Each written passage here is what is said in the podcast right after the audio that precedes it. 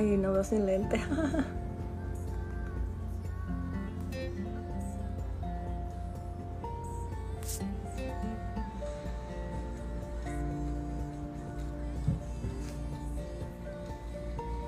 Bueno, dándoles la bienvenida y a los que se vayan conectando y a los que eventualmente verán en reproducción. Hoy vamos a estar hablando de un tema súper importante y valiosísimo que es orientar nuestros hijos a la sostenibilidad ambiental, a tener una vida, a ayudar, a colaborar en una vida mucho más sostenible. Eh, con una invitada de lujo, que más allá de ser mi hermana y admirarla como tal, obviamente, eh, es una experta en el área y muy destacada por sus aportes y conocimientos. Así que bueno, hola Dari. Eh, déjame ver que la vi por ahí, que se conectó. Y eh, yo creo que la agrego. Y bueno, primero que todo agradecerle a Dios porque nos permite estar aquí en vivo, todos conectados. Y bueno, vamos a traer a nuestra invitada, Rosalía. Eres un poco, eh, un poco moderna. Aquí está.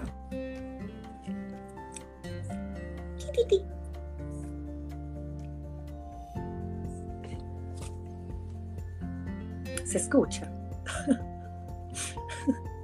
Se escucha.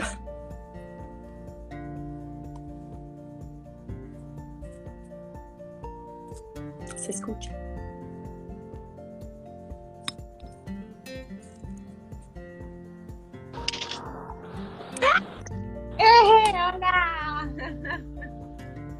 ¿Tú me, ¿Tú me oyes?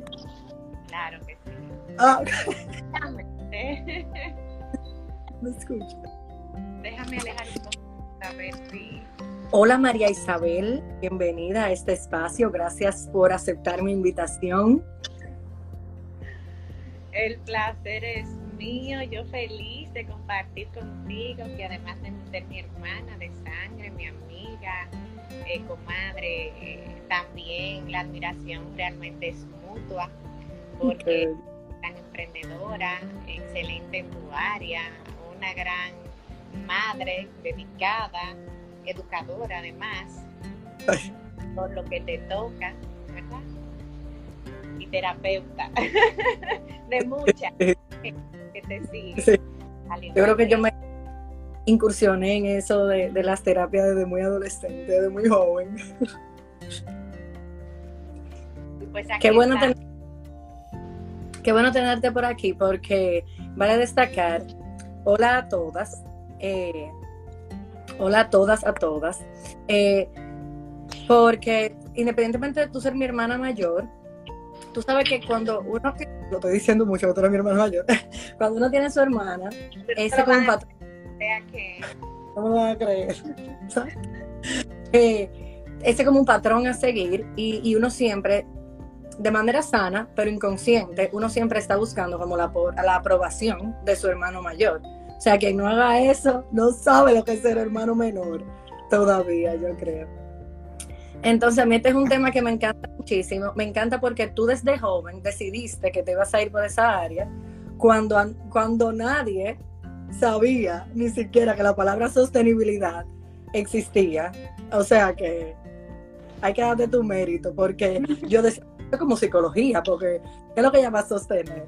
Entonces, a mí me encantaría como que tú nos hables un poquito sobre qué es la sostenibilidad y, y que entremos ahí en materia. Sí, ciertamente. eh, mi iniciación en el campo de la sostenibilidad eh, fue cuestionado hasta por mi papá y mi mamá. Decían, ¿qué es eso? ¿Qué es lo que tú quieres enviar a España? Eso. ¿Qué Eh, es? A remontar un poquito en, en el tiempo. Hablamos del 2006, eh, a un año de haberme graduado de arquitecta en la universidad aquí en la Pucamaima. Y realmente eh, identifiqué que había un problema en el ejercicio de la arquitectura, en el ejercicio de la ingeniería, en lo que es el ejercicio de construir. Yo, yo decía, es que no puede ser que si yo estoy estudiando arquitectura para construir el hábitat y mis colegas de ingeniería por igual estemos destruyendo el hábitat. O sea, no puede ser que la casa donde tú vives, tú la construyas destruyéndola. Era como que no me hacía mucho sentido. Y eso me llevó a explorar más allá de, de, de lo que era el tema ambiental, que ni siquiera en ese momento era un tema tratado. O sea, no se hablaba de medio ambiente en ese momento. Eh, hablábamos de medio ambiente como sembrar árboles, como eh, probablemente reforestar o hacer jornadas de limpiezas de cañada, de recoger basura.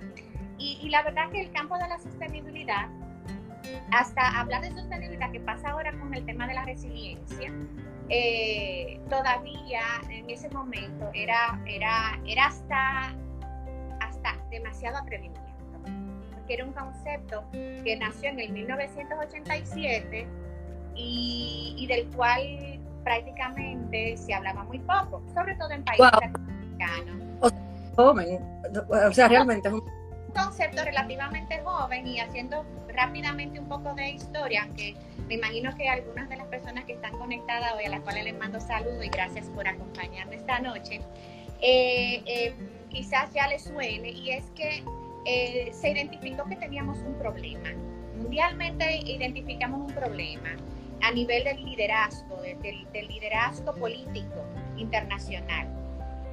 Eh, a partir de la revolución industrial se vio que todo lo que nosotros estábamos haciendo para fomentar el desarrollo nos estaba costando la salud y la vida, nos estaba costando la extinción de muchísimos recursos naturales de los cuales depende la vida. No solamente de la alimentación, no solamente del agua, no. Estamos hablando de términos incluso de, los, de la materia prima de los cuales se sostiene la economía, que es por donde los líderes siempre terminan gritando. Cuando me afecta la economía de mi país es donde realmente yo tomo el asunto como serio. Y entonces así se empezó a hablar de sostenibilidad hasta que en 1987 por la primera ministra de Noruega, que de hecho era mujer, eh, se instituyó lo que fue el concepto de sostenibilidad y se habló de desarrollo sostenible. Se le puso una poda al desarrollo, entendiendo que el desarrollo como tal no era una forma de desarrollarnos, sino de involucionar o de acercarnos a la autodestrucción. Por eso se le agrega eh, el apellido de sostenibilidad y entonces empezamos a hablar de desarrollo sostenible que no es hasta el 1992 cuando en la primera reunión mundial donde se va a hablar de la situación eh, mundial climática y ambiental y de ponernos de acuerdo como países en términos de liderazgo, es que realmente se empieza a hablar de una implementación del concepto. Sin embargo, todavía, ah, por ejemplo, si vemos el caso de nuestro país, de la República Dominicana, la ley de medio ambiente es una ley bebé, es una ley del 2000.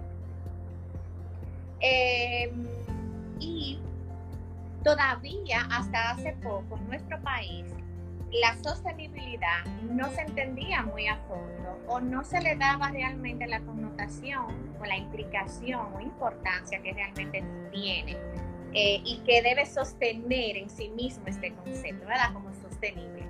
Y, bueno, eso como un parámetro más de entender, eh, de ponernos en el contexto de lo que vamos a conversar hoy para poder entrar en la sostenibilidad. Em, la sostenibilidad tiene tres ejes.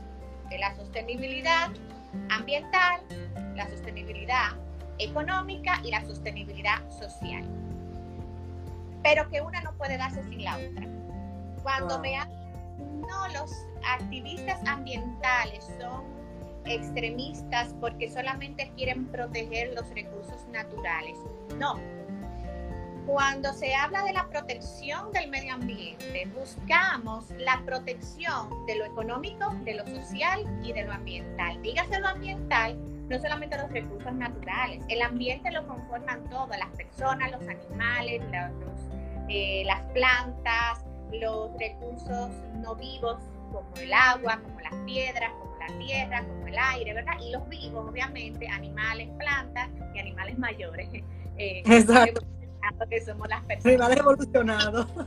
Exacto. Entonces, cuando, cuando lo planteamos desde, desde ese punto de vista, no estamos hablando de una sostenibilidad meramente ambiental. Estamos hablando que la sostenibilidad, para que sea sostenible cualquier cosa que queramos eh, emprender debe ser económicamente viable, socialmente factible, o sea, debe ser compatible con, con, con la parte social y por supuesto debe verse los recursos naturales como un recurso importante para el sostenimiento de la vida, de la economía y de todo lo que nos rodea. Entonces, partiendo de ahí, eh, es cuando hablamos de eh, darle importancia, que tú me hablabas de la responsabilidad ambiental. No, no es responsabilidad ambiental, es responsabilidad social. ¿Por qué?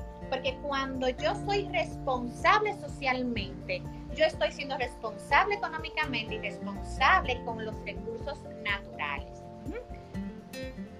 Es hasta suicida pensar en no proteger los recursos naturales. ¿Qué pasa si se nos acaba el agua? Si contaminamos todos los recursos acuíferos. ¿Qué pasa si terminamos contaminando el aire que respiramos? A un modo de que ya estamos viendo que nos estamos enfermando. Hay cada vez más cáncer eh, de los pulmones, afecciones respiratorias más críticas, como nunca antes se había visto, incluso gastrointestinales, porque nuestros alimentos se están contaminando, los que vienen de la tierra, los animales que, comen, quienes comen animales, em, todo lo que viene de la tierra, sea animal o vegetal, está altamente contaminado. Todo, todo lo que tocamos. Todo lo que tocamos humanamente. Y estamos envenenando el suelo donde se producen los alimentos. Y luego decimos, pero los alimentos necesitan eh, pesticidas, necesitan agroquímicos, bueno, y no vamos a entrar en ese tema a profundidad, pero es solamente el planteamiento de entender que la responsabilidad social es la gestión adecuada de todos los recursos naturales y no naturales, lo construido y lo no construido. O sea, lo que se nos da de manera natural y lo que nosotros fabricamos. Lo que fabricamos, ojo, viene de lo natural. Los minerales de dónde salen del suelo. Lo que comemos de dónde sale del suelo, lo que trabajamos, los vehículos en los que andamos, los celulares que tenemos y todo lo que, lo que significa la comodidad de la vida humana viene de la tierra, de alguna manera u otra, directa o indirectamente. Entonces, desde ese enfoque, hablar de responsabilidad social implica ser sostenible. ¿Cómo podemos nosotros ser sostenibles? Voy a empezar probablemente con, con una frase que pudiera ser una frase de cierre. Y es que para nosotros enseñar a nuestros hijos, orientarlos hacia la responsabilidad social, hacia la sostenibilidad, la mejor forma de hacerlo es con el ejemplo. ¿Por qué? Porque nuestros hijos no nos escuchan nuestros, nuestros hijos ven, observan lo que hacemos. Y cuando ellos nos observan, muchas veces no están pendientes, no están prestándonos atención a lo que estamos diciendo, más sí a cómo nos estamos manejando. Y, y yo tengo una experiencia que, que, la, siempre la comparto porque aunque, aunque da cierta vergüenza decirlo, eh, es algo que a veces nosotros no estamos pendientes. Y me pasó una vez con mi hija menor, la que tiene 5 años para 11, dice ella. Eh, cuando tenía tres, cuando tenía 3, eh, me dice, estamos comiendo, habíamos comprado comida afuera, generalmente la comida viene con servilletas y eso. Y me dice, es, mami, ¿y por qué tú has gastado dos servilletas? Si solamente debemos utilizar una. A mí me dio vergüenza con mi hija, porque es verdad, tenemos la política solo una servilleta y una segunda en la salvada excepción de que la primera se haya caído al suelo por alguna razón, se haya contaminado, esté muy sucia. Vamos a intentar limpiarnos solo con una. Y si se gasta esa, entonces la segunda ella me decía, esa está limpia todavía. Y eso me recordó a mí justamente de lo que estamos hablando. No podemos decirle a nuestros hijos una cosa mientras hacemos otra. Incluso cuando a veces lo hacemos por razones que a veces ellos mismos no entienden. Y que creemos que no podemos explicarle porque son demasiado pequeños y no nos van a comprender. Eh, y empezamos a ir fallando. Entonces, la mejor forma de orientar a nuestros hijos es adoptando nosotros mismos los hábitos que queremos compartir con ellos y que queremos que ellos aprendan. En ese sentido, por eso decía, voy a empezar con una frase que probablemente sea de cierre, porque esa es la forma más efectiva de enseñar. Y eso también me lo ha mostrado a mí los 12 años que tengo como docente en la universidad y, que también he sido docente, eh, eh, profesora a nivel de escuelas y colegios en temas ambientales. Yo no puedo enseñar lo que no practico, yo no puedo enseñarle a otro o transmitir un conocimiento que yo no he implementado en mí y que lo he adquirido ya de manera habitual. Es decir, en pocas palabras, no puedo enseñar lo que yo no practico. Porque entonces estaría, claro, sería, sería eh, eh, básicamente hasta una mentira. Y los niños se dan cuenta, nuestros hijos y jóvenes se dan cuenta y son los primeros que nos reclaman cuando saben que estamos haciendo algo que hemos dicho que no se debe hacer. Entonces por ahí debemos empezar. Y, y cuando hablaba inicialmente que nosotros somos los primeros que eh, debemos asumir los hábitos. A veces los padres, por el ritmo de vida que llevamos, eh, lo cansados que muchas veces estamos de trabajar, de la casa, de esta vida tan acelerada, que, que, de repente entorpece cualquier intención, hasta de nosotros mismos cuidar nuestra salud, mejores hábitos de alimentación, ejercicios, una rutina de sueño más adecuada, compatible con la vida, con la salud.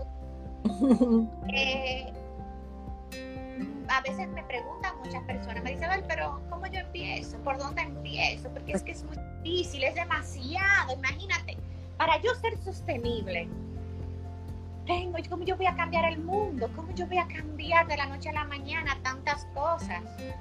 Sí, pero un primer hábito que tú digas, por ejemplo, ahí va. Ni podemos transformar nosotros el mundo,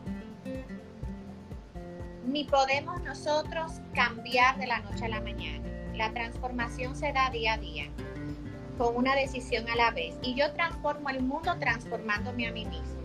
Cuando yo me convierto en un ente de motivación, de ejemplo para mí misma primero, porque la primera que debe motivarme soy yo misma.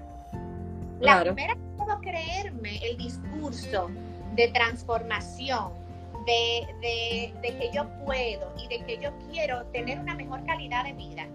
Y de esta manera entonces yo incentivar a mis hijas a tener mejor calidad de vida a través de sus hábitos y de ser más compatible con el medio ambiente, más amigable con el medio ambiente, en ese mismo momento yo me convierto en un ente de transformación hacia los demás, en un ejemplo y en un modelo.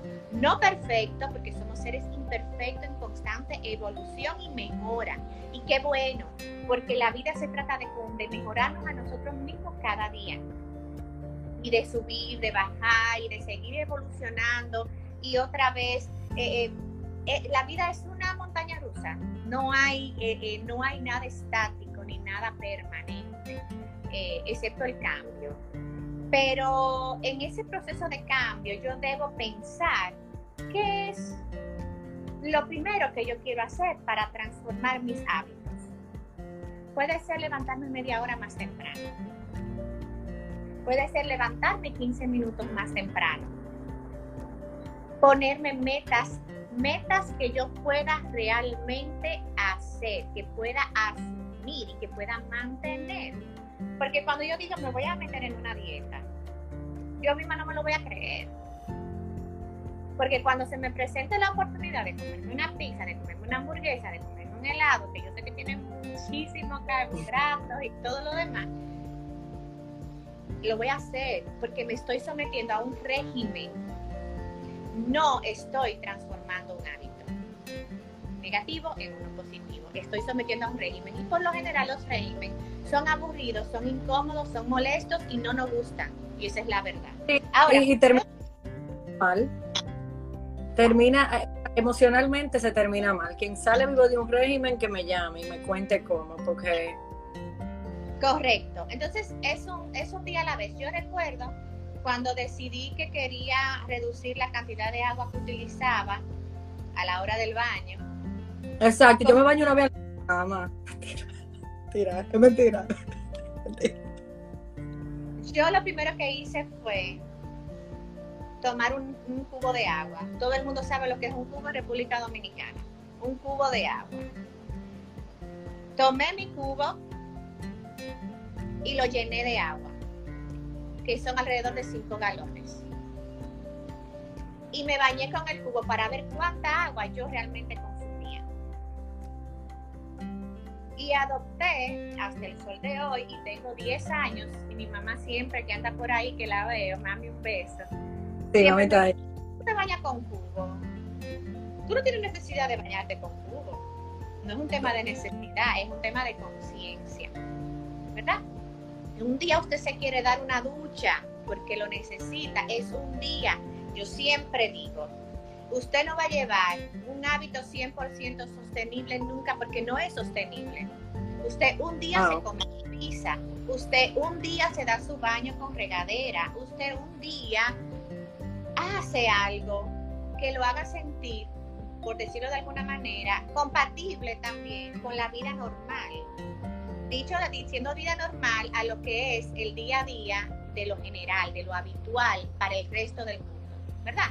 Porque si usted tiene un cumpleaños, y hago esta observación, si usted está en un cumpleaños donde lo que hay es refresco, pizza, palomitas de maíz y helado, ustedes no van a comer nada de eso porque ustedes son eh, eh, eh, naturales y ustedes no comen nada de eso, ustedes son gente sostenible. No. Todo niños.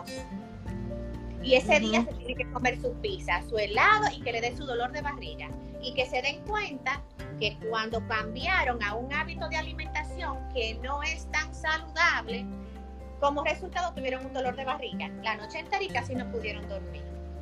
Entonces ellos están aprendiendo que la pizza, el día que deciden comérselo, lo hacen conscientemente, saben que le va a dar un dolor de barriga porque no es lo que comen habitualmente. Y, hay otro caso que quiero exponer y que también es una experiencia personal. Eh, y ojo, cuando le digo que solamente hay refresco, le digo sí, pero por favor, prefiero que sea no y no refresco con colorante. Eso sí tenemos de acuerdo.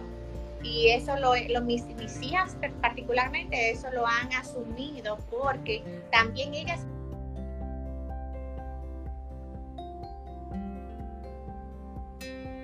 Quienes me conocen muy de cerca saben que en mi casa teníamos unos casos de eh, amigdalitis frecuente, mensual. Cuando no me caía una, me caía la otra. Y las amigdalitis, por lo general, son eh, eh, bastante molestas, fiebres muy altas, en donde realmente hay que actuar rápido para evitar situaciones de internamiento o de convulsión por fiebres a los 40 grados Celsius.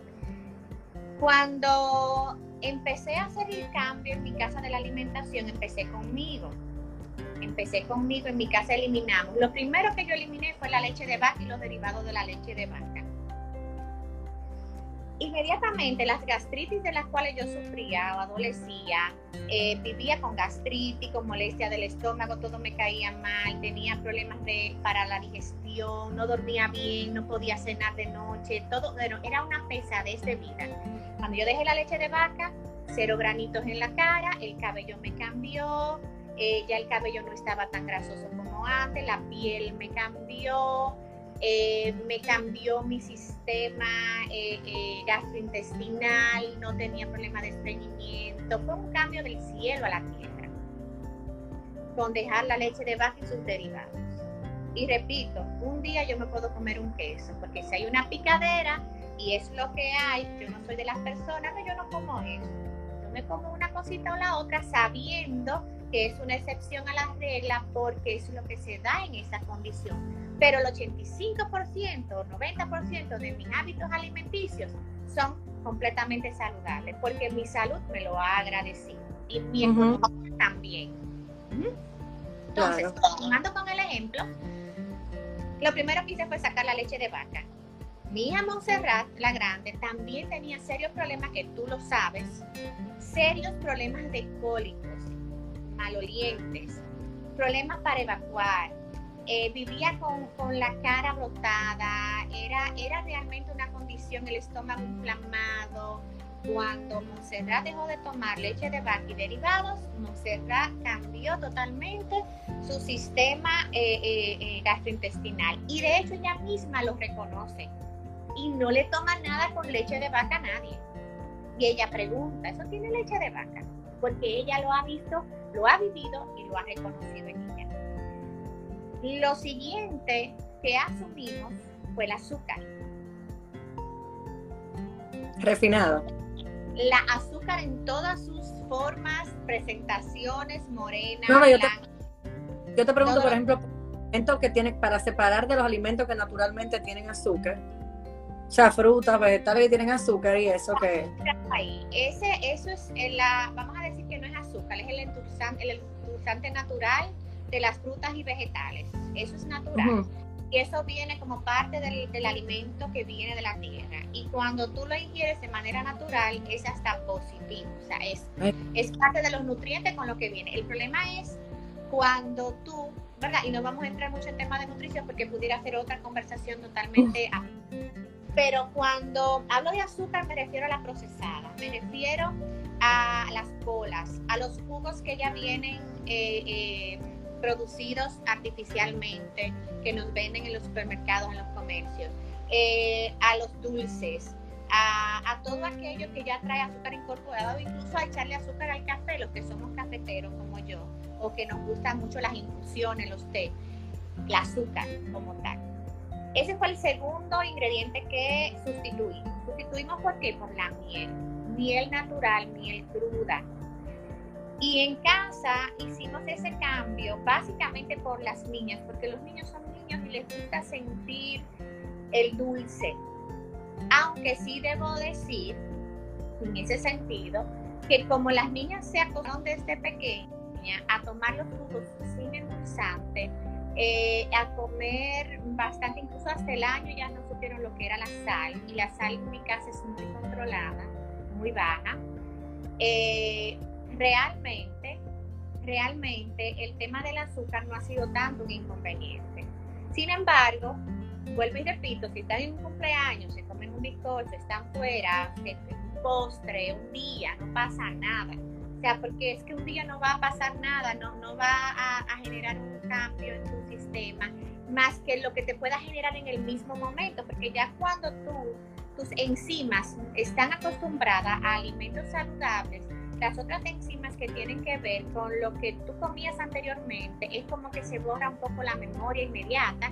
Entonces, cuando tú comes algo que ya no está tu cuerpo acostumbrado a consumir, tú inmediatamente reaccionas. Y no vamos a hablar de las de los resultados de eso. Correcto. Por otro lado, el, el, tercer tema que es importante, y lo dije, es los colorantes y la comida procesada. Dígase las salchichas, que son a veces tan deliciosas, las hamburguesas que ya vienen prefabricadas, lo que compramos ya procesado. lo que compramos ya procesado. Entonces, cuando empezamos a hacer esos cambios, eh, eh, realmente tú empiezas a ver una transformación importante en tu salud y en tu economía porque tú dejas de gastar en medicamentos. Y ya pasas a lo que es la medicina preventiva, las vitaminas, el refuerzo inmunológico, que es tan importante, la vitamina C, el zinc, el, eh, el el biprópolis, o sea, todos esos complementos que incluso para los niños son buenísimos y que los ayuda a, comportarse eh, mejor en su sistema inmunológico frente a virus y bacterias que hay en el medio y con lo que ellos siempre van a estar expuestos. Por otro lado, y que es un tema con el que voy a cerrar la parte de la alimentación, es cómo yo enseñar a mis hijos además que no todas las frutas y vegetales, porque sean naturales, realmente son saludables. Y, bueno, me va esto el tema alimentación es un, tema profundo para una conversación completa, pero eh, los alimentos orgánicos, y fue como yo me, me inserté en ese ambiente, hoy por hoy son la clave de la salud y de la sostenibilidad en todos los sentidos. ¿Por qué? Porque no puede ser que lo que yo utilizo para envenenar los, em, las plagas de las plantas, a mí no me va a hacer daño. Que si yo utilizo un agua envenenada para regar las plantas, no es cierto que eso a mí no me va a generar ningún daño. Y de hecho hoy por hoy está científicamente comprobado que todo lo que usamos en las plantas, vegetales, frutas, eh, especies que, son para producir alimentos, eh, ya está directamente relacionado con muchas de las enfermedades que hoy por hoy tenemos. Mira, yo recuerdo cuando yo producía tomates, yo recuerdo que cuando yo iba a recoger los tomates, si yo veía los gusanos muertos, yo decía quémamelo. Quémamelo, porque en una siembra donde un gusano no está vivo, entonces yo no me puedo comer eso. O sea, donde un animal muere, o un insecto, o una plaga muere, entonces, y que son más fuertes que nosotros, déjame decirte, porque un insecto tiene mucha potencia que un humano. Son más resilientes, son más resilientes, porque ellos se van mutando eh, con mayor rapidez y sus organismos responden más rápido a los cambios que nosotros los humanos. Claro. Y te lo digo porque yo sobrevivir a una clase de veneno, mi amor. Sí. Y nosotros vemos eh, en, la temporalidad de, desde cuándo estamos viendo más cáncer de estómago, más cáncer de próstata, más cáncer de ovario, más cáncer de mama, de todo, o sea, el cáncer en sentido general. Eh, las enfermedades, eh, incluso las dolencias del cuerpo, el tema de la caída del cabello, el tema de bueno, el envejecimiento incluso. ¿Por qué los abuelos de nosotros antes duraban más? Y ojo, no estoy a favor del tabaco, pero veíamos que, los campesinos en los campos, antes de, de, la revolución de los pesticidas y de los agroquímicos, morían de viejo. Fumaban y bebían, porque no es que no lo hacían antes. Tabaco no procesado con químicos. Alcohol que venía de fuentes no procesado con químicos alimentos no procesados en la tierra, no envenenados, sin agua limpia, eh, alimentos sin venenos, el, sistema de cultivo combinado como la naturaleza misma es combinada. Tú no ves en la naturaleza un monocultivo, tú ves un bosque biodiverso, es donde tienes el bosque, el sotobosque, las especies herbáceas abajo, eh, las arbustivas, y tú ves todo un sinnúmero de especies naturales cuando vas a un bosque, en donde todo este, convive de manera natural. Porque nosotros insistimos en una producción agrícola basada en el monocultivo que requiere veneno para poder mantener los cultivos, donde las abejas se mueren. Hay que estar comprando abejas con cada, con cada eh, eh, producción porque las abejas se mueren envenenadas. Entonces, yo empiezo enseñándole a mis hijos enseñándome primero a mí, educándome yo. Yo me educo primero sobre todos estos temas. Yo asumo la conciencia y, el compromiso de entender qué como, qué hace, qué, qué hacen mis acciones, qué producen mis acciones en mi entorno directo e indirecto. ¿Por qué yo debo separar los residuos en orgánicos e inorgánicos por lo menos? ¿Por qué yo debo eh, no entrar alimentos calientes en la nevera para no aumentar el consumo de la nevera, que además se traduce en el aumento de la factura eléctrica. Pero estoy también reduciendo la, el tiempo de vida de la nevera, porque la estoy forzando. ¿Cómo yo puedo realmente entender que lo económico, lo ecológico y lo social no pueden nunca desligarse?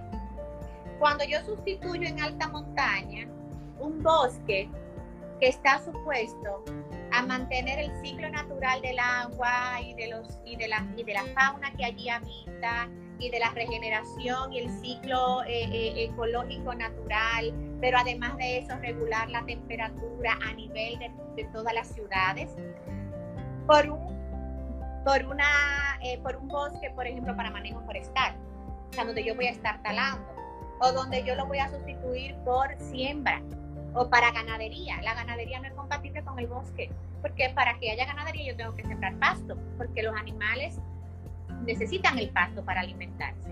Entonces, donde hay árboles que dan sombra, no crece el pasto.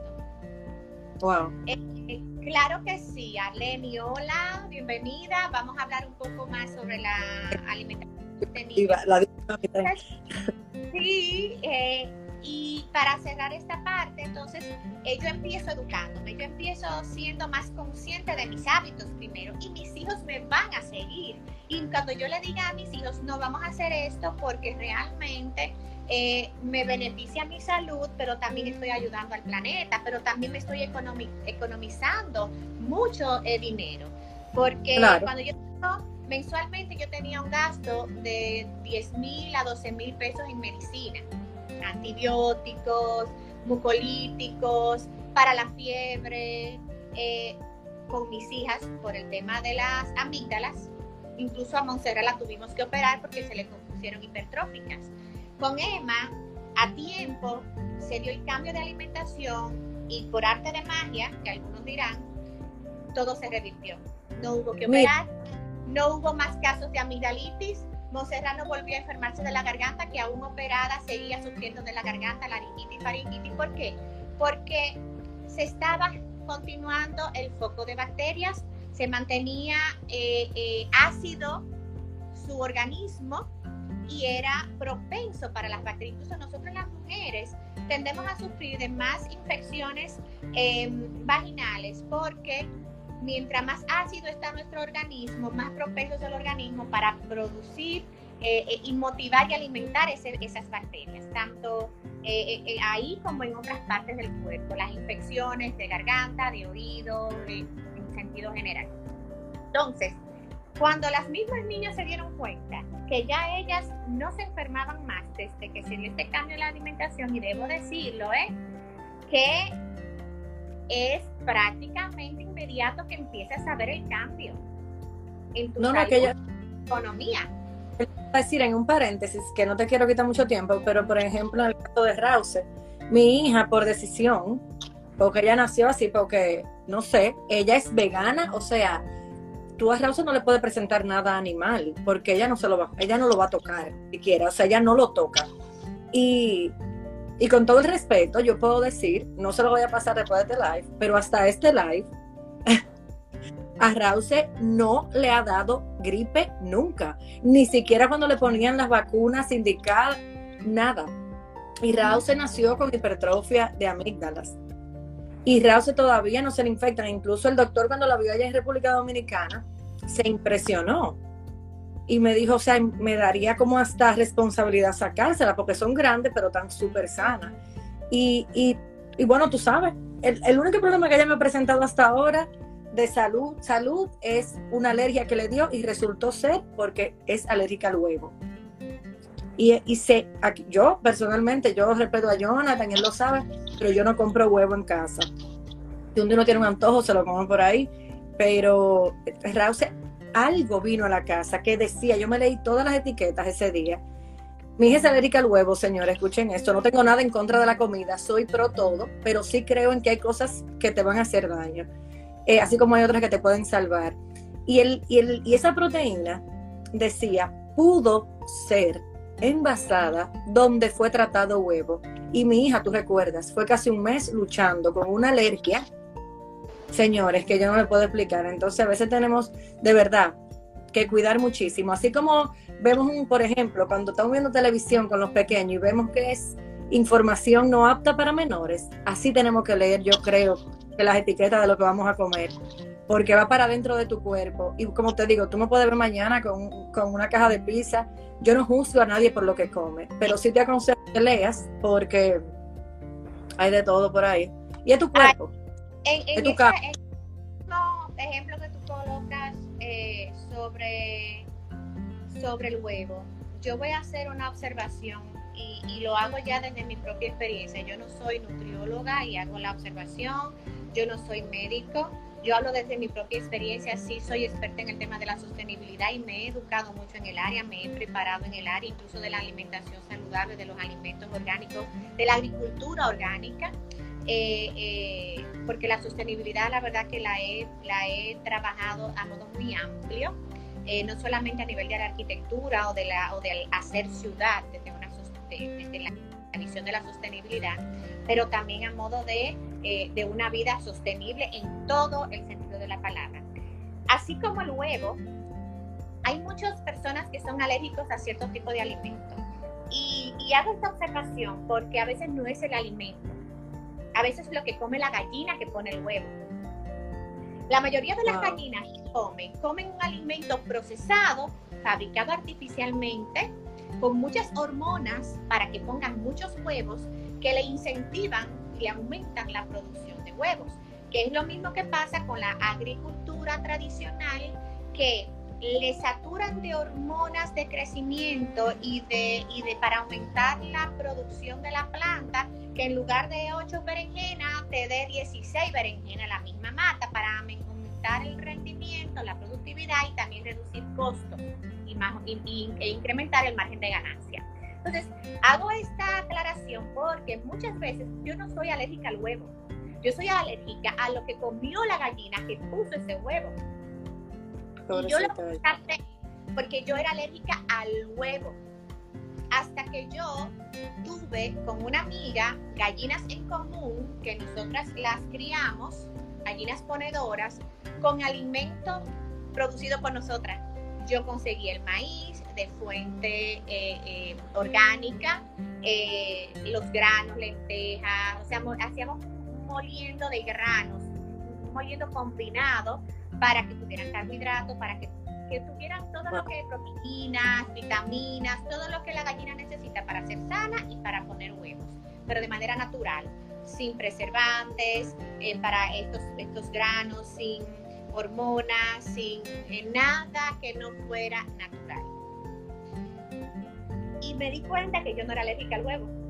Claro, la gallina no ponía la cantidad de huevos que pone una gallina naturalmente, naturalmente, de, una fábrica de producción de huevos, pero los huevos que yo comía y que mis hijas comían, con los que yo hacía los pancakes, em, con los que yo hacía la tortilla de huevo, con lo que yo hacía cualquier tipo de, de, alimento en la cocina, no nos daba leña.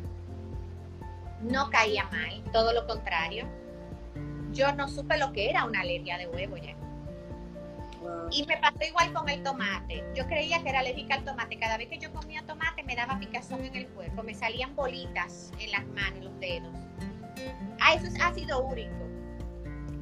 Y resultaba que yo no era alérgica al tomate, yo era alérgica a los pesticidas con los que fumigan las plantas de tomate.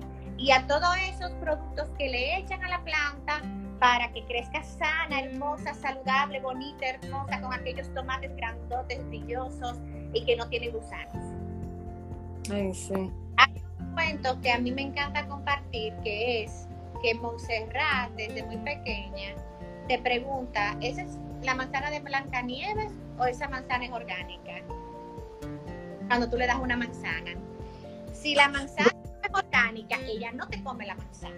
Y nosotros asumimos el hábito en la casa de que em, la realidad es que no es lo que tú comes, es qué es eso que comes, qué tiene eso que comes, qué tan natural es realmente esa ensalada que estás comiendo, cómo se ha producido esa ensalada, esa lechuga. La lechuga absorbe una cantidad de químicos que mucha gente piensa que lavándola con bicarbonato, con vinagre, con cloro, yo no uso cloro para lavar los vegetales, pero hay gente que piensa que eso le va a matar.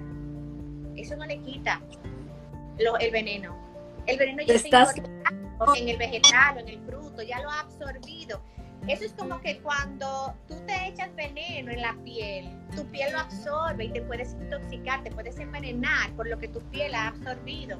Claro, no es lo mismo que si tú te lo bebes, pero vas a sufrir un tipo de envenenamiento por lo que absorbes a través de la piel. Por eso es tan importante inclusive lo que nos colocamos en la piel, lo que le colocamos en la piel de nuestros hijos porque la piel lo absorbe y eso pasa al torrente sanguíneo. Entonces, debemos siempre tener mucho, por eso no es, no es preservar el medio ambiente, no es cuidar eh, eh, los productos que utilizamos porque son, que si son ambientalmente, cuando hablamos de que sean ambientalmente compatibles, lo que estamos diciendo es que sean compatibles con nosotros mismos, Porque lo que no es bueno para el ambiente, no es bueno para mí porque yo soy parte del ambiente. Yo soy Ah, un claro. ser dentro de todo este ecosistema eh, eh, que llamamos eh, planeta, este gran ecosistema. Entonces, eso es importante que lo tengamos en claro. Em, muchos dicen es que los productos orgánicos son costosísimos. Bueno, cuando tú echas cálculos y tú dices, es costoso lo que, lo que implica yo comprarlos, puede ser que sean más caros. ¿Por qué? Porque el proceso es limpio, porque el proceso es cuidadoso.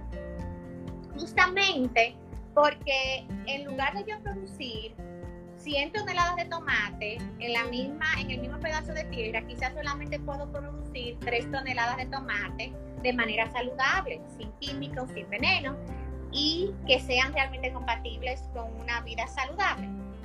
Y otros dicen, pero entonces no podemos hablar de sostenibilidad si no podemos alimentar a todas las personas del planeta.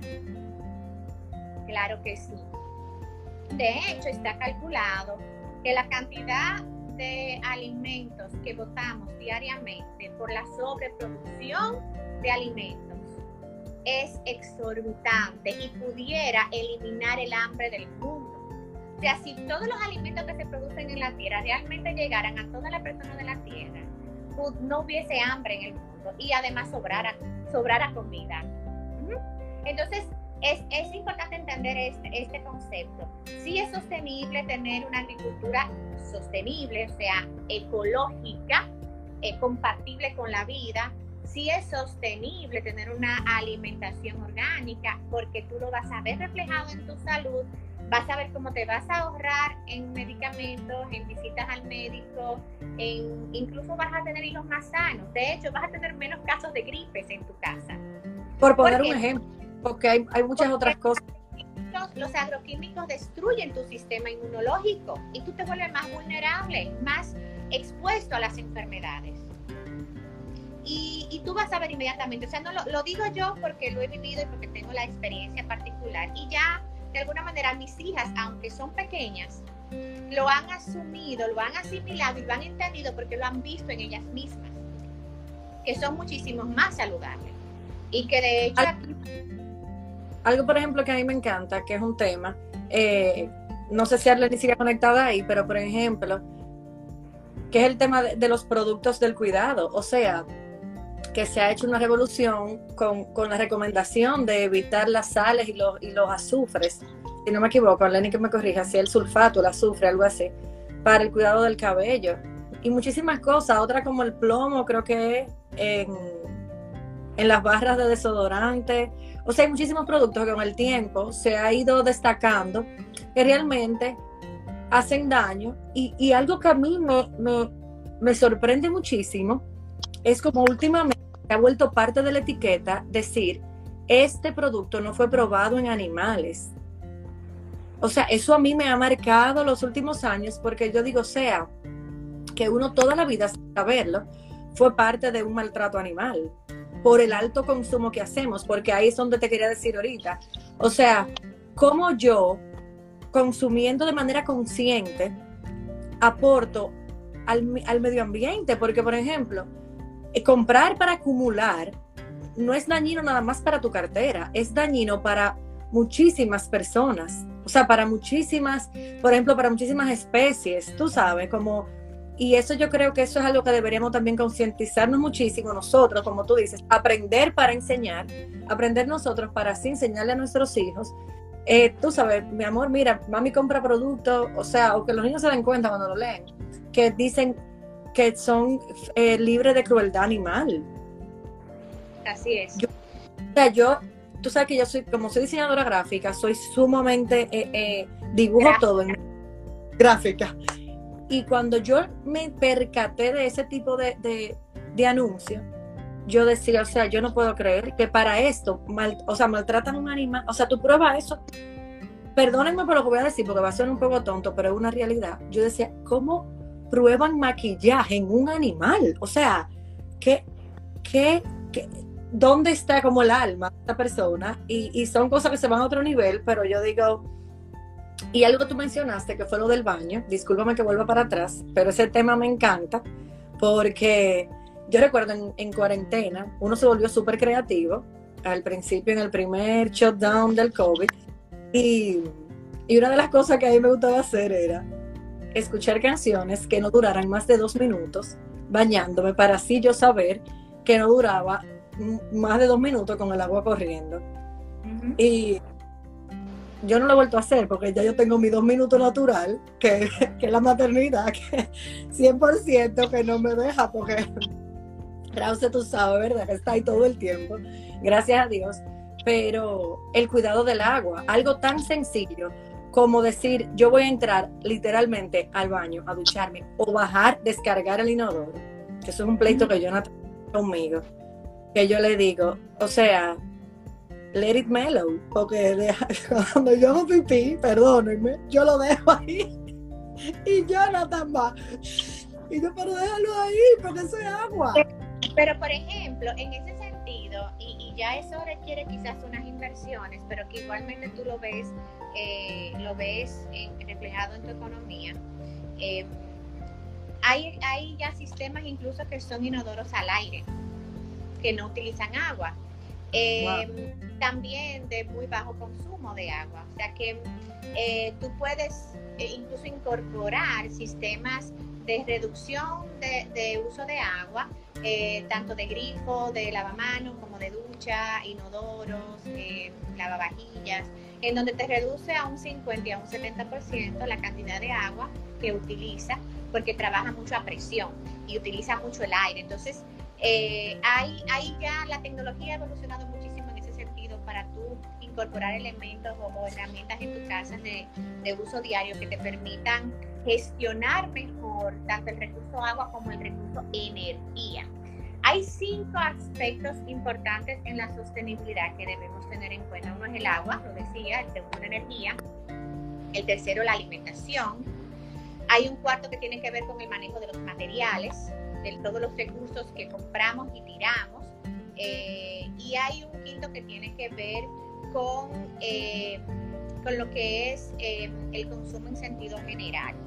Y voy a, rápidamente tocarlos, porque mm, cuando yo hablo de consumo, yo me refiero incluso a lo que yo veo, a lo que yo leo, a lo que yo utilizo para escribir. Si mi lapicero es desechable, cuando se gasta ya lo tengo que tirar, o si yo lo puedo rellenar, o si viene, por ejemplo, de un plástico reciclado, em, eh, por decir algo tan simple como un lapicero. Pero eso también va más allá. Por ejemplo, cuando yo utilizo eh, una pintura más costosa para pintar mi casa, libre de plomo y todo aquello, eh, probablemente yo pueda durar hasta tres años para volver a pintar. Mientras que si tuviese una pintura barata, que quizás eh, sea más dañina, más tóxica, pero es más económica en el momento, yo tenga que volver a pintar en seis meses. Por eso es que hablo que la sostenibilidad tiene que ver también la parte económica. A veces la inversión inicial yo puedo creer que me voy a ahorrar algo, pero a la corta y a la larga realmente yo voy a terminar gastando más con aquello que no sea sostenible. Porque la palabra sostenibilidad, que es lo que me habla? Lo que me está diciendo es que las cosas tienen que perdurar en el tiempo y tienen que mantenerse por sí mismas. Para que algo sea sostenible debe prevalecer. Entonces, eh, lo primero que yo tengo es que adoptar un hábito, elegir un hábito. Yo decía, puede ser, bueno, si yo quiero levantarme más temprano porque quiero hacer ejercicios, porque es algo saludable. Por ejemplo, cuando yo me despierto, yo tengo una hija que es muy madrugadora y otra que le encanta dormir. Generalmente a Emma yo no tengo que levantarla. Ella siempre llega donde mí cuando yo estoy haciendo meditación. Montserrat, por el contrario, tengo que irla a despertar. Pero ¿qué sucede? Emma, a pesar de la edad que tiene, y ya con tres años, ella se incorporaba a mi rutina de yoga. Y ella agarra una colchoneta, que yo siempre tengo tres en la habitación, ella pone su colchoneta y a su manera y a su estilo y con sus propias técnicas, ella hace yoga con mami. ¿Por qué? Porque ella está viendo a mami haciendo su ejercicio de estiramiento, su, rutina, ¿verdad?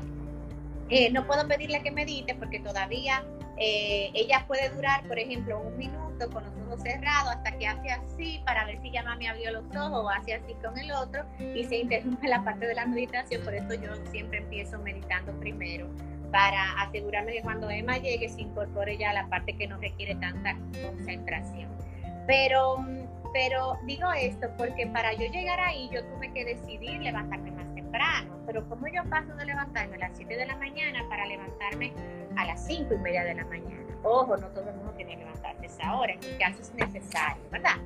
Eh, por un tema de, de, compromisos eh, que tengo. Entonces, yo adopto un hábito a la vez. Yo decido un hábito a la vez. ¿Y por dónde empiezo? Hay que empezar por uno. Si es levantarme 15 minutos más temprano por semana, cuando yo venga a darme cuenta, ya estoy probablemente logrando levantarme una hora y media más temprana y mi cuerpo se ha habituado de una forma natural, no lo he forzado, no lo he sometido a un régimen, sino que ha pasado por un proceso de transición que le ha permitido acostumbrarse y crear este nuevo hábito.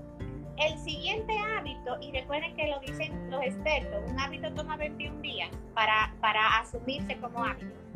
O sea, un comportamiento 21 días y es hábito pero tengo que mantenerlo, sostenerlo en el tiempo. Un segundo hábito puede ser cuál? Vamos a evitar las bebidas, por ejemplo, los refrescos con colorante y vamos a solamente tomar seveno, o tomar spray, o tomar incluso, en mi casa yo he adoptado para no darle refrescos eh, azucarados a mis hijas, mejor el agua, el agua carbonatada con sabor, sin azúcar. Y la verdad que esto ha sido maravilloso, ha sido un éxito un éxito total. ¿Por qué? Porque ya ellas van, cuando se quieren tomar un refresco, ellas van y buscan su agua carbonatada con sabor.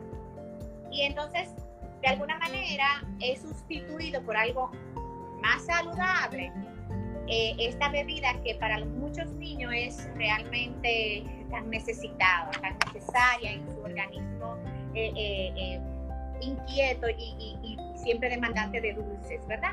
Eh, y de todo lo que siempre eh, nos hace mal. Otro hábito es, por ejemplo, nosotros hacer pizzas en casa. No siempre hay que pedir pizzas en la calle. Eh, ya tenemos, por suerte, más variedad en los supermercados y venden masas orgánicas, incluso masas que no son hechas de harinas, de trigo, que a veces son incluso hechas, nosotros podemos hacer las masas también, pero si usted no tiene tiempo, en lugar de, comprar una masa de harina procesada y todo lo demás, trate de buscar la que sea más saludable. ¿Verdad? No tiene que irse al extremo, porque tenemos que ajustar la alimentación a nuestros hábitos a y a nuestras posibilidades, a lo que pueda realmente hacerse real. Eh, y compre salsa orgánica o prepárela usted mismo, pero a veces yo no tengo tiempo de preparar una salsa orgánica. Yo tengo que yo compro la salsa de tomate orgánica en el supermercado, son buenísimas y aunque no es lo ideal, porque lo ideal sería prepararla yo misma en casa, pero es lo menos malo y ya estoy mejorando considerablemente mi alimentación. Y a esto le agrego queso vegano, ya venden queso vegano en el supermercado. Eh, y aquí en República Dominicana ya podemos adquirir quesos de diferentes marcas, tipos, sabores. Eh, y por supuesto, Yo estoy sorprendida con el cream cheese eh, vegano. Vegano, es riquísimo. Y yo por la mañana me encanta con mi café, una galletita con cream cheese y, y una mermelada hecha de manera natural con, con, miel de abeja, pero con poquita miel, que es mucho mejor que utilizar las azúcares. Em, pero, y así vamos a, a, tomando, adoptando un hábito a la vez. Y cuando vengamos a darnos cuenta, no lo, yo no voy a cambiar, como decía, de un día para otro. O sea, yo estoy en este medio de, de la sostenibilidad desde hace muchos años. Y, y realmente ha tomado tiempo yo hacer toda una serie de cambios, tanto en mi vida como en la vida de mis hijas. Sin embargo, ya lo que se convierte en hábito es algo normal. ¿Para quién? Para nosotros, para quien lo asume. Te das de... hecho una pizza en una pizzería, en un cumpleaños, un bizcocho o algo, no va a pasar nada, es un día. Y es parte de la vida, porque no podemos ser totalmente eh, eh, al 100% en todo. O sea, tenemos que entender que hay un margen de, de, flexibilidad que debemos mantener, porque la vida no puede ser tan rígida eh, porque también eh, se convierte, como decía el principio, imposible de sostener.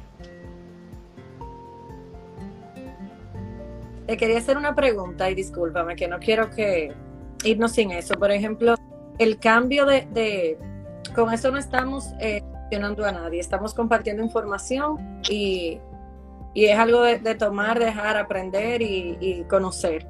Pero lo de hacer, lo de hacer el cambio de, envases de plástico a cristal, eh, a mí esto es algo personalmente que a mí me encanta. Yo tengo temas serios, o sea, delicados, deberían ser tratados mis temas con la organización. O sea, eso es un, eso es un tema que quien me conoce sabe que, yo tengo problemas. Yo, yo tengo que organizar, yo dejo de hacer lo que sea por organizar. O sea, yo te lo digo claramente, ay no, yo no voy porque tengo que organizar. Así literal. Entonces, eh, eh, cambiar el, el método de guardar nuestros alimentos en lugar de que sean envases plásticos, que sean envases de vidrio, qué tan bueno es. Y me parece genial también la idea de que uno pueda reciclar envases, ya que tú has comprado salsas y cosas que vengan en envases de cristal. Yo lo hago. Yo tengo uno, por ejemplo, yo el, el la hierbabuena, será, eh, eso es hierbabuena, yo creo. Yo lo pongo en agua, así el ramito. Es un envase reciclado de vidrio en la nevera, como si fuera un florero, como que tú abres la nevera y En un envase eh, reutilizado, porque el reciclaje, recordemos que es el proceso industrial ah, de convertir un material en una nueva materia prima. Ahora, eso de tú dices de, cambiar el plástico por el vidrio, si la gente supiera que cada vez que guarda sus alimentos en envases de plástico, se está autoenvenenando. El foam, por ejemplo, es un material malo en todos los sentidos, pero malo, malo, malo cuando el foam se enfría o se calienta, libera hipertoxinas que son cancerígenas. Muchas personas les gusta beberse su trago de alcohol en vaso foam.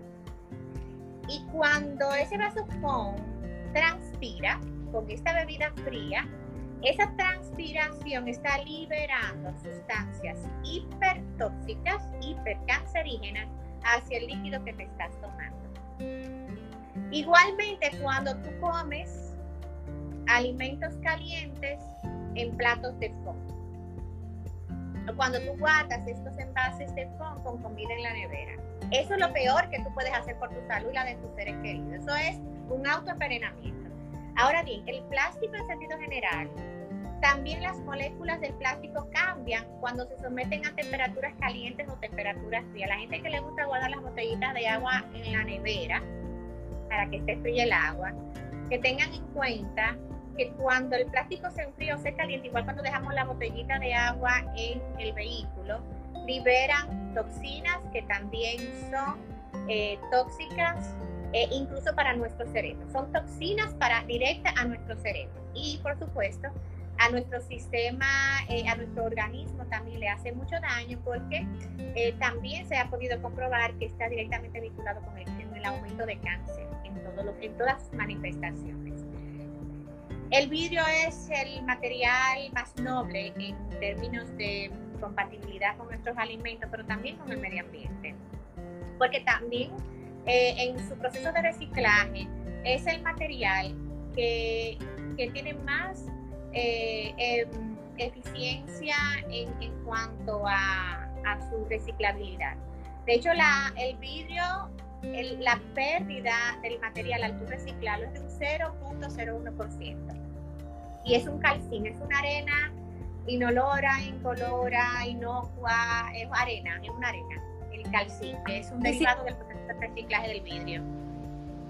Yo recuerdo ah, en República Dominicana, en nuestro país, eh, por ejemplo, cuando éramos pequeños, que nos vendían las Coca-Colas en botella de vidrio, eh, tú eras raro tú ver una botella de Coca-Cola clear, eran verdes, o amarillas. Y yo recuerdo, niña, que alguien en el colegio me dijo, lo que pasa es que es reciclada la botella. Y yo, ¿por qué? ¿Cómo tú Sí, no reciclada, más bien reutilizada. O sea, para productos de lavado, de reuso, ¿verdad? Revitalizar oh. la botella hasta cierto punto porque tienen también un tiempo de vida. Eh, yo, yo pensaba que era literalmente reciclaban, que lo pasaban otra vez como por todo el proceso hasta hacer la botella. el problema con el vidrio todavía en este país y, el, y el reciclaje es que el vidrio en República Dominicana tiene dificultad para ser reciclado porque todavía no tenemos industrias como tal que reciclan vidrio a gran escala. Entonces, hay mucha producción de vidrio no recuperado por las empresas que básicamente se queda amontonado y el vidrio, o sea, una botella de vidrio te puede durar hasta 4.000 años antes de descomponerse en el medio. Por el contrario, en ese sentido, por ejemplo, cuando yo voy al supermercado, en algunas ocasiones trato de llevarme las niñas conmigo para que ellas también sean conscientes de lo que compramos. Porque esto sí, porque esto no. Porque esto nos hace daño porque esto es mejor para nosotros. Y porque yo prefiero elegir este producto en este envase que yo luego puedo llevar al punto de reciclaje de aquí de Santiago y no este que no puede reciclarse o porque yo mejor compro eh, esta salsa de tomate que viene en este vidrio, que además de ser orgánica, sin, eh, sin, preservantes ni nada, yo puedo reutilizar el frasco de vidrio para preparar luego mis propias salsas naturales y almacenarlo en la nevera o para cualquier otra cosa que yo quiera organizar, clavos, tornillos o ganchitos de cabello, porque es, esa es la bondad de cuando compramos conscientemente estamos eligiendo productos no solamente por lo que viene adentro, sino también por el empaque, que yo voy a hacer luego con el empaque. Y, en este sentido, por ejemplo, cuando yo compro bebidas, eh, cervezas, eh, siempre trato de comprarlas en lata. Hay gente que no le gusta porque dice que la lata tiene un sabor diferente. Yo realmente eh, prefiero la lata porque la lata, el aluminio se recicla al 100% y en República Dominicana es alta el reciclaje de aluminio. Mientras que la botella de cerveza de vidrio, al menos que no sea de las cervecerías que ya conocemos, que recuperan sus botellas, pero esto es una mínima porción de las botellas realmente que pueden ser recuperadas.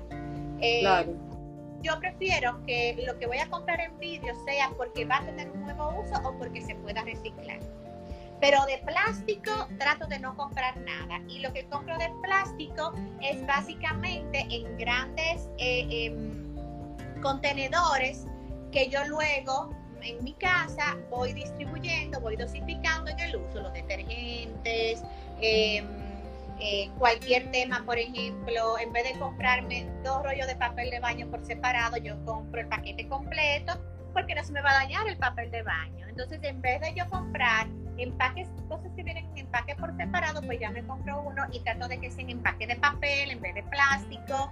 O sea, busco la forma de que hasta en la forma de yo elegir los productos, yo pueda optar por productos incluso hay momentos de yo descartar el empaque, si es que necesitan un empaque, pues sea un empaque que sea reciclable o que yo pueda reutilizar en otra cosa. Bien, entonces así también yo me hago más compatible con tanto con mi bolsillo, porque también cuando compro en mayor cantidad aquello que yo sé que me va a durar mucho tiempo y no se me va a dañar, también eh, mejoro, eh, eficientizo el gasto de lo que compro. Eh, y en ese sentido también estoy enseñando a mis hijas por qué yo estoy eligiendo esto y no aquello. Porque el jabón de baño no se puede quedar en el agua después que yo me baño porque se va a gastar más rápido y luego no tengo jabón. Y tengo que usar, consumir jabón con mucho más em, eh, con mucho menor tiempo de por medio. O porque mejor este jabón que no tiene estos químicos que me pueden dar una alergia en la piel o que me van a hacer daño. Y mejor uso este jabón, que además de que de manufactura local, está hecho con aceites esenciales naturales y estoy apoyando el comercio local a los emprendedores de mi país, etcétera, etcétera, etcétera. O sea, detrás de la sostenibilidad también hay un apoyo al comercio justo cómo yo eh, elijo entre un producto y otro, también apoyando a quien sí lo está haciendo bien, al fabricante que sí es responsable, que no eh, utiliza animales como prueba o a niños para la mano de obra o mujeres embarazadas para la mano de obra, a costa de su salud y la salud de sus, de sus bebés, que eso se ve mucho en los países, sobre todo en vías de desarrollo, que utilizan mano de obra infantil con mano de obra de mujeres en etapa de gestación, con productos que son altamente nocivos para la salud. además del, abuso infantil, porque un niño no debe trabajar, excepto que no sean labores del hogar, porque es un tema de responsabilidad de hogar. Pero como trabajo, eso es trata infantil, eso es maltrato infantil, eso es abuso, eso está, bueno, estaríamos en tema de derechos humanos, pero elegir productos que vengan de fabricantes responsables. Y cuando yo digo responsables, me refiero, ¿verdad? Responsables socialmente, con la parte de los recursos naturales y con las personas y con nosotros mismos. Porque un fabricante que prefiere mejorar sus ganancias, incrementar sus ganancias, envenenándome malos productos para que lleguen libres de plagas y de gusanos a mi mesa, lo está haciendo sabiendo que me está haciendo un daño a mí, pero mejora sus productos porque tiene y le hace un daño, daño a quien hace ese trabajo, porque está envenenando. Yo tengo una experiencia de la cual me reservo el nombre por respeto, pero cuando yo comencé a involucrarme en el tema de, la, de los productos orgánicos y empecé a tocar puertas de productores en el país para ver quiénes sí, quiénes no, y obviamente en mi experiencia en el tema de, lo, de la alimentación orgánica y de la agricultura orgánica, porque además he hecho cursos de invernaderos, de, de agricultura eh, industrial y todo eso, para ir entendiendo un poco el tema en que nos hemos nosotros envuelto en este mundo tan acelerado y tan consumista, eh, tan capitalista, pues eh, me topé una vez con un agricultor que me decía, no, no, yo tengo, yo tengo mi propia siembra de orgánico para alimentar a mi familia. Porque yo no me como eso envenenado, yo tengo que envenenarlo hasta el momento en que está en el camión para asegurarme de que yo no tenga pérdida de nada de lo que se va ahí a vender. Pero lo que mi familia y yo comemos, yo lo tengo sembrado en la tierrita de aquí atrás. Y a eso yo no le echo fue su respuesta. Entonces, eso te dice a ti que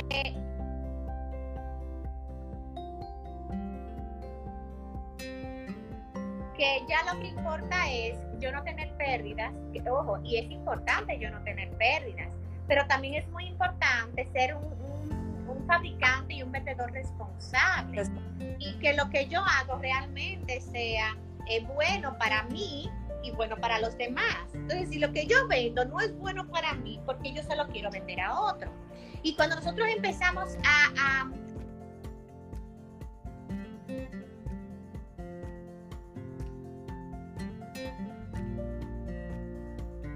y se van haciendo conscientes y cuando tú menos cuenta te des, ya tú has creado a un ser humano listo para lanzarse al mundo a defender su vida propia, eligiendo mejores productos y desarrollando hábitos muchísimo más saludables y compatibles con el ambiente.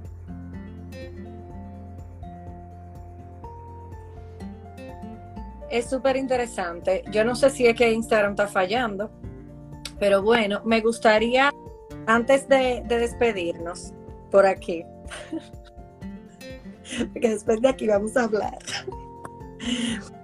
Eh, bueno, yo no sé si Arleni se fue, porque Arleni había dicho que tenía unas preguntas.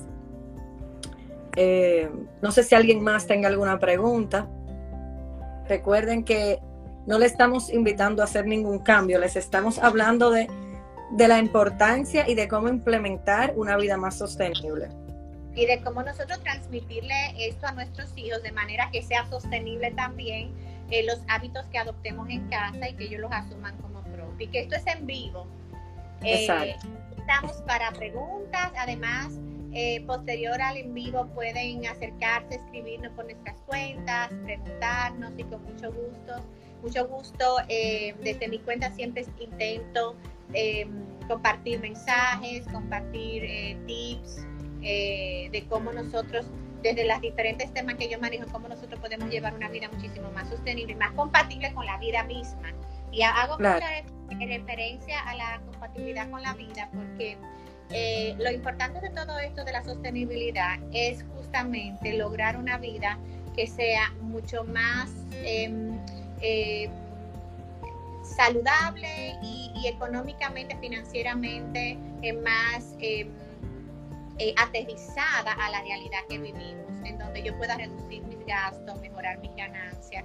Y hay ganancia en el ahorro y esto se ha probado. Y si yo puedo ahorrarme en medicamentos, si yo puedo ahorrarme en, resolver, en arreglar, el gasto por arreglar, por la remediación, siempre es mayor que la inversión que hacemos en la... Em, en, yo prever, en la prevención de, cualquier tema, en la casa, en la salud eh, y, en la misma familia. Entonces, la educación propia y luego a nuestros hijos con el ejemplo y con los hábitos que ellos vean en nosotros.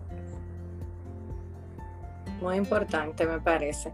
Bueno, no sé si quieras decir, eh, si quieras dar algún consejo para para cerrar y despedirnos de las chicas y los chicos. Agradecer a todos por, por, la, por habernos acompañado en este vivo.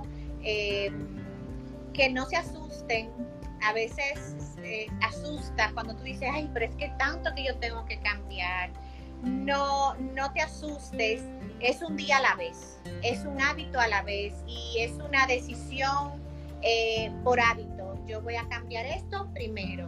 Y cuando yo logre asumir este nuevo hábito, entonces yo voy a, incorporar otro nuevo hábito. Y así poco a poco, y cuando vengas a darte cuenta, habrás visto una verdadera transformación en tu vida, en tu casa, incluso en tu entorno. Porque vuelvo al inicio, lo que tú haces para ti debe ser por motivación propia y debe ser asumido para transformarte a ti.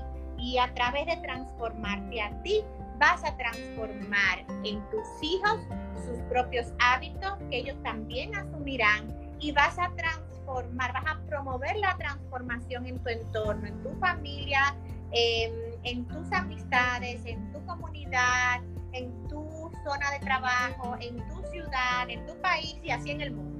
Entonces, para transformar el mundo hay que empezar por transformarnos a nosotros mismos. Y cuando nosotros lo hacemos, nos convertimos en un ente de transformación, porque nos convertimos en un modelo para nosotros primero y luego para el resto. Para el resto, amén. Y es, tú sabes que me gustó, mira, lo que dice a Alice. Ella dice que encantó el live, a nosotras nos encantó que tú estuvieras aquí eh, que en su casa desde el principio de ya decidió reducir y reciclar y los cambios, aunque parezca que no, sí se ven, que sus hijos los ven y aprenden. y eso es. Eso es súper, súper, súper real. Yo yo soy así, yo hago, yo hago pequeños pasos, pero para mí son gigantes, porque yo creo que un paso que tú haces desde la fe y la nobleza con la intención de transformar y mejorar tu vida es grande. Y, y por ejemplo, esos son algunos que yo he hecho, lo de los envases, lo de reutilizar un mueble antes de desecharlo, eh, o lo de encontrarme que tú sabes que yo me encuentro una silla y yo digo, esta silla yo la puedo rescatar, mi amor, en vez de yo comprarme una. Y, esas son cosas, esos son gestos nobles que pueden parecer pequeños, pero eh, le estamos dando otra oportunidad a un elemento y le estamos enseñando a nuestros hijos que eso sirve. De hecho, con los juguetes también, que uno de los juguetes favoritos de Rause son las pelusas. Entonces, imagínate qué felicidad yo tengo. Yo a la juguetería no tengo que ir a nada. Así que Manita, bueno, a mi hermana, yo le digo manita. Manita, un honor haberte tenido por aquí. Yo espero que se repita. Me encanta muchísimo hablar contigo. Tú eres un referente muy fuerte en mi vida en todos los aspectos. Y qué honor escucharte desde el, asiento de, de estudiante.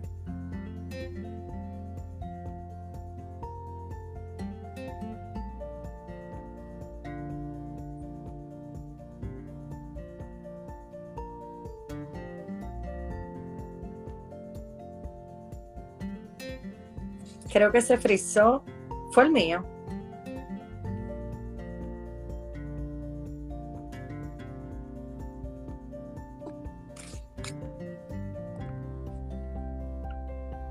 Fue el mío que se frizó. Ay, sí.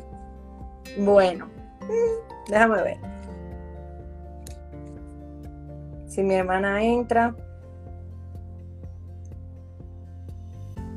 Y bueno, gracias a los que pasaron, eh, a los que verán luego. Y mi hermana, quiero que venga y se despida de mí.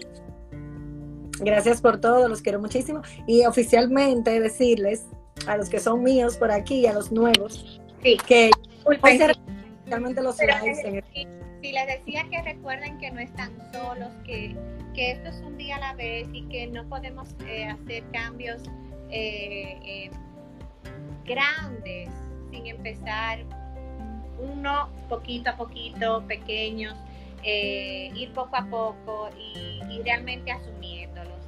Eh, para mí ha sido un placer realmente compartir con todos ustedes, eh, que sepan, les decía que no están solos, no están solas, que eh, siempre eh, acérquense cuando ustedes comienzan este proceso de cambios para mejorar su calidad de vida y con esto mejorar nuestro ambiente, hacer un impacto posi- positivo en el ambiente y en nuestra economía. Recuerden que la sostenibilidad son esos tres eh, grandes eh, ejes, la sostenibilidad económica, sostenibilidad ambiental y sostenibilidad social. Si es bueno para mí, es bueno para el ambiente y es bueno para mi tanto, siempre mantengan eso de enfoque y que no están solos, que cuando ustedes empiezan en este mundo, eh, se van a ir encontrando con gente que están ya en esa línea, gente que van más avanzados, gente a la cual ustedes también van a motivar y que van a seguirles a ustedes en, en, este, en esta transición. Y, y, el apoyo siempre va a ser de todas las partes. Eh, no se asusten y elijan un hábito a la vez y un día a la vez. Y Gracias por acompañarnos esta noche, eh, por escuchar. Recuerden que esto es solamente una socialización, eh, no, no, es, eh, no es más que mi experiencia como experta en el área, pero también de mi, de mi vida, de lo que aplico, de lo que mis hijas ya han ido incorporando y lo que yo he visto que funciona. así que es solamente compartiendo experiencias y espero que les sirva y que les pueda ayudar eh, para también transformar sus vidas poco a poco. Gracias, mi amor. Así es. No es imponiendo, es compartiendo.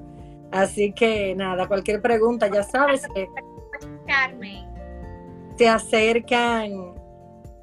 Ay, esa es mi otra madre, mi madre joven, yo le digo, la abuela joven eh, de Rause. Yo, eh, cualquier pregunta, cualquier duda, saben que se pueden acercar a, a mi hermana, a sus cuentas, que es de verdad, con toda la humildad, experta en estas áreas y, y bueno, eso, que cualquier cambio que queramos hacer en nuestra vida, que sea para beneficio, importante eso para mí, beneficio propio, claro que sí, de nuestra familia y de las demás personas, porque recuerden que estamos solos en este mundo, ¿eh?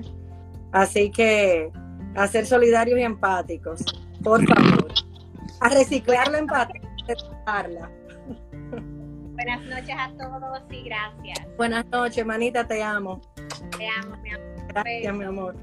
Un besito. noche. Igual.